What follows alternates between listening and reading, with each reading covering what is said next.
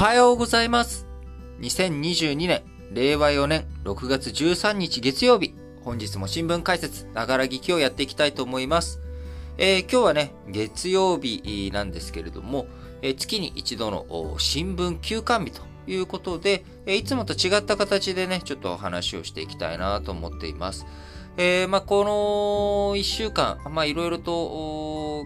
新聞記事とかニュースとかを踏まえて、まあ、一回ちょっとなんかまとめて、テーマごとにね、話をした方がいいかなと思うものがありますので、まあ、それについてね、えー、話を、えー、していきたいなと思っていますが、まず最初の話題として、まあ、安全保障についてですね、えー、こちらの考え方は、まあ、しっかりとやっていきたいなと思っています。まあ、しっかりやっていきたいなと思いながらも、まあ、自分の知っていること、分かっていること、自分が理解している範囲で、まあ、どういうふうにまとめてね、物事を見ていくといいのかなっていう一つの、えー、視点、補助線として使ってもらえればと思っているわけなんですが、えー、この前、えー、金曜日から日曜日、6月10日からね、6月12日にかけて、えー、シンガポールでシャングリラ会合というものが開かれました。えー、その中でやっぱり注目すべきは米中の対立、えー、インド太平洋の安全保障を考えていく上で、台湾海峡の問題、まあ、これをね、どう考えていくんでしょうかということが一つ大きなテーマだったと思います。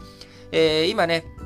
世界の安全保障、えー、考えていく上で、まあ、ウクライナ情勢というものが一つ大きな、えー、ポイントにはなっているわけですが、まあ、潜在的に今後大きく似たような問題発生していく場所といったらどこかというと、まあ、台湾海峡の問題というのが、日本にとってはね、非常に大きなポイント、問題、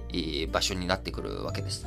えー、もともと1949年に、えー、中華人民共和国ができて、えー、10月1日にね、えー、中華人民共和国の建国宣言がなされ、えー、12月だったかな、あ国民党政府、えー、大陸から台湾の方に遷都して、えー、そこで台湾と、台湾のね、中華民国と、えー、中華人民共和国の2つが、まあ、事実上分裂した状態で、えー、1949年から、まあ、70年以上、今、現状に至っているという状態になっています。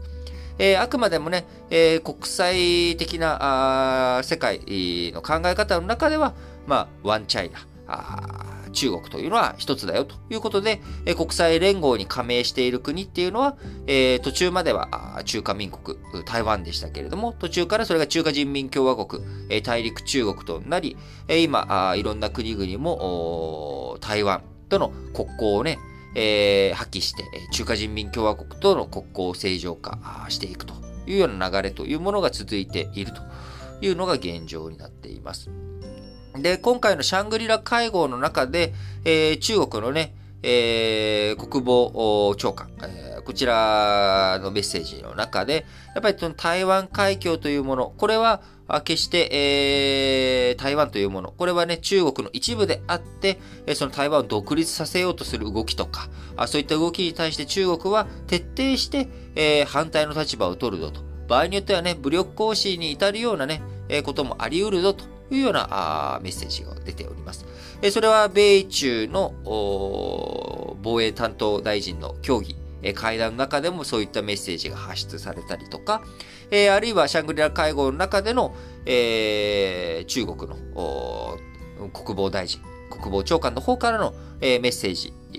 の中でも触れられております。え台湾海峡というもの、これについて、え中国はね、絶対に台湾、えー、というもの、これを放棄するようなこと、え台湾が独立するようなことは絶対に認めないぞというメッセージが改めて発出されたわけです。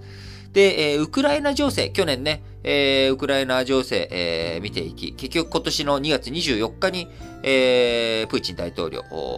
ロシアがあウクライナに対する侵攻を開始したということですけれども、えー、去年来からね、えー、ウクライナ、あロシアがあウクライナに対して言っていたことというのは、まあ、ウクライナが NATO に加盟するとか、えー、ウクライナが、まあ、独立して、独自の主権を持っているという状態は決して、えー、否定しないと。ただし、そのウクライナがロシアに対して敵対するような陣営、ロシアの安全保障を考えていく上で、ウクライナが他の陣営に入ってしまうということは決して許さないぞということはプーチン言い続けてきたわけです。で、もし NATO に加盟するというようなこと、ウクライナが NATO に加盟するっていうことになると、それは必然的に、えー、アメリカが自動的にね、えー、アメリカの核の傘の下に入り、ウクライナというものが、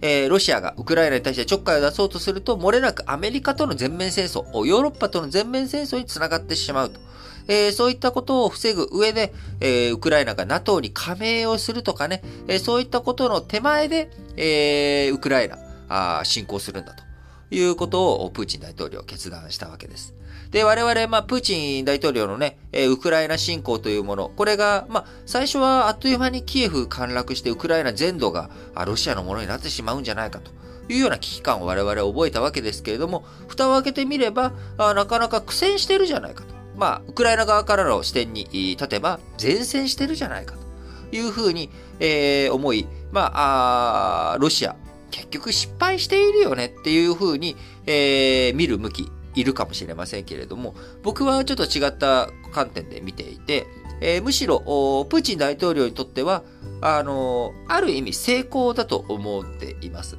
どういうことかというと、結局2月24日に、えー、ウクライナ侵攻しなければ、えー、ウクライナ、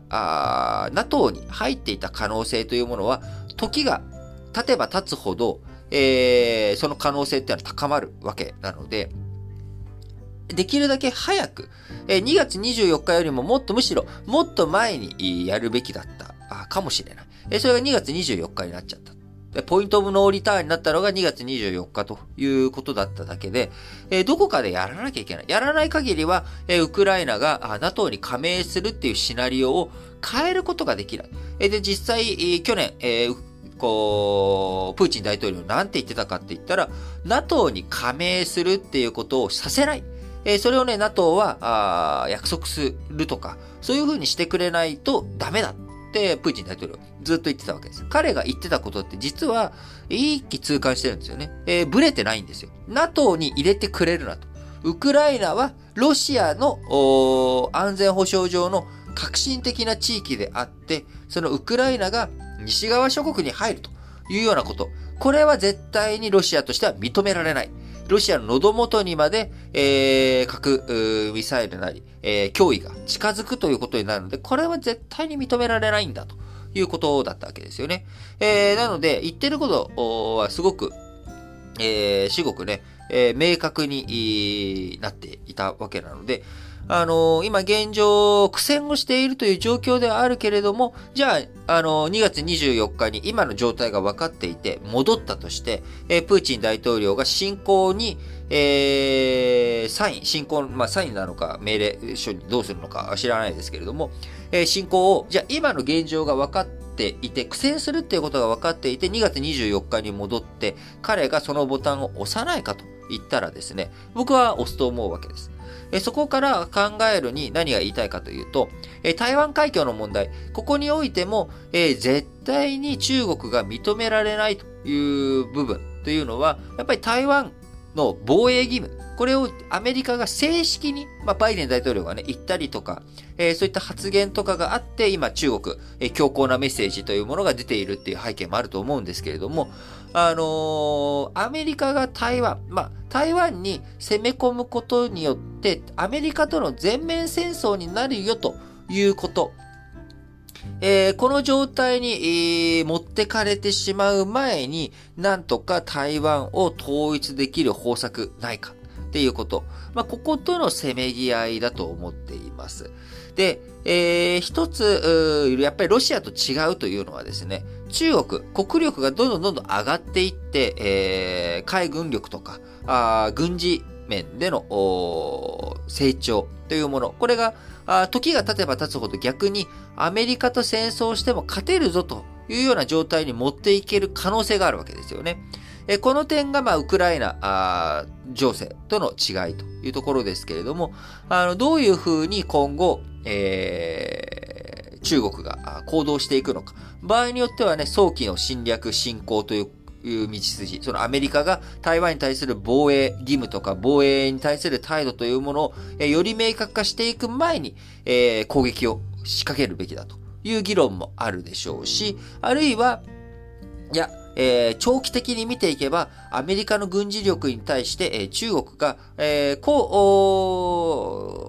それをね、克服していく。中国の方が強くなる、えー、道筋があるわけだから、もっと時間を待った方がいいんだという議論。えー、これが両方ね、せめぎ合っているというのが台湾海峡の状況法だと思っています。で、その間、あじゃあ中国何するかといったらですね、やっぱり、えー、北朝鮮。えこの北朝鮮に対する支援というのを、えー、こっそりとやっていくんじゃないのかなと。えー、なぜなら、中、北朝鮮の問題、え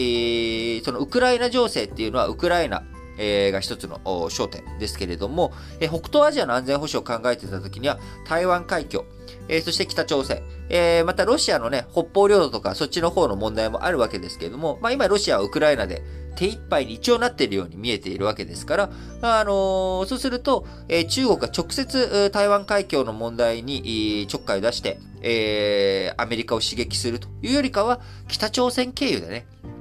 え北朝鮮が揉めてくれれば、あの、その分時間稼ぎになったりとか、あ中国にとって、えー、プラスの情勢というものが出てくる。そして何か問題があったとしても、それはまあ北朝鮮のせいということになっていく。えー、なので、まあ、今後、まあ、北朝鮮の行動というものは、ますます激しくなっていくのかなと。えー、そう考えていくと、やはり日本、えー、どういうふうにそういった北東アジアのいろんな問題、中国、ロシア、北朝鮮と対峙していくのかというところ、えー、日本一国とかあ、アメリカとかだけの連携ではなく、やはり、えー、韓国、台湾、えー、こういった国々、そして、えー、東南アジアとかね、えー、太平洋諸国、えー、オーストラリアとかインドとか、そういった国々との連携というもの、これがね、欠かせないということになってくるのかなと思います。